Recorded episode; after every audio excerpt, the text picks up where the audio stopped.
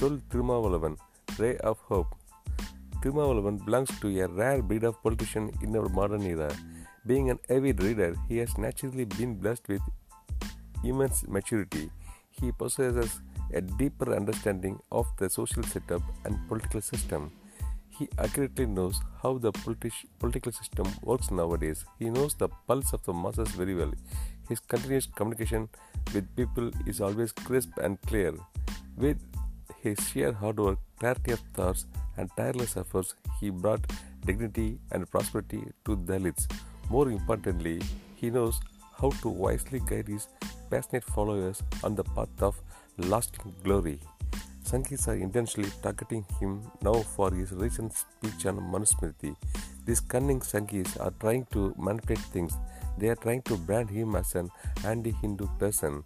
They are accusing that he has spoken ill about Hindu women. As usual, these Sanghis, with the help of the fake news factory, launched a coordinated smear campaign with the help of their fake social media accounts. They are trying to defame him they are trying to instill a thought in people's mind that he has instilled that he has insulted all the Hindu women. Actually, what did he do? He delivered a speech at a web-based conference organized last month by the European Union Periyar Ambedkar Comrades Federation on the topic Periyar and Indian politics. In this speech, he says, As per Hindu Dharma, all women are created by God as prostitutes. They are prostitutes as per Hindu Dharma, Manu Dharma. The status of all women is less than that of a man. Thiruma didn't say anything on his own. He just quoted this from Manusmriti. Is this his fault? No, it is the fundamental fault of Manusmriti. Sanghis Sanghis undoubtedly knows this very well. Thirumavalavan waged a war against Manusmriti. If the Sanghis really value or respect Hindu women, they could have joined.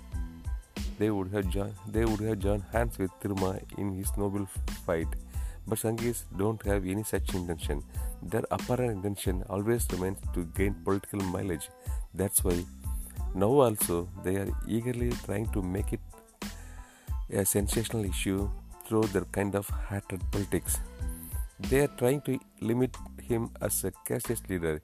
It is a ploy to undermine or suppress his rare kind of democratic politics. They can't succeed in their deliberate attempt. Thiruma is very Thiruma is well aware of his moral stance. More than that, he is well aware of his apparent weakness and practical limitations. Thiruma always remains a notch higher than these right-wing politicians. Like it or not, the fact remains he is the shining hope of our future.